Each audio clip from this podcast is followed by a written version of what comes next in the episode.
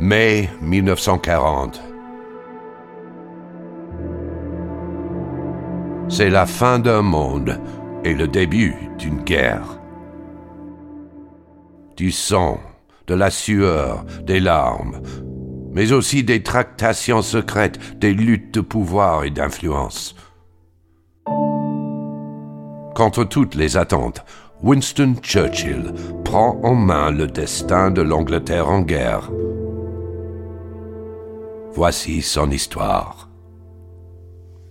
« 1940, Winston devient Churchill. Une fiction audio inspirée du film Les Heures sombres au cinéma le 3 janvier avec Gary Oldman. Revivez les heures décisives du nouveau Premier ministre qui va prendre en main le destin de l'Angleterre en guerre.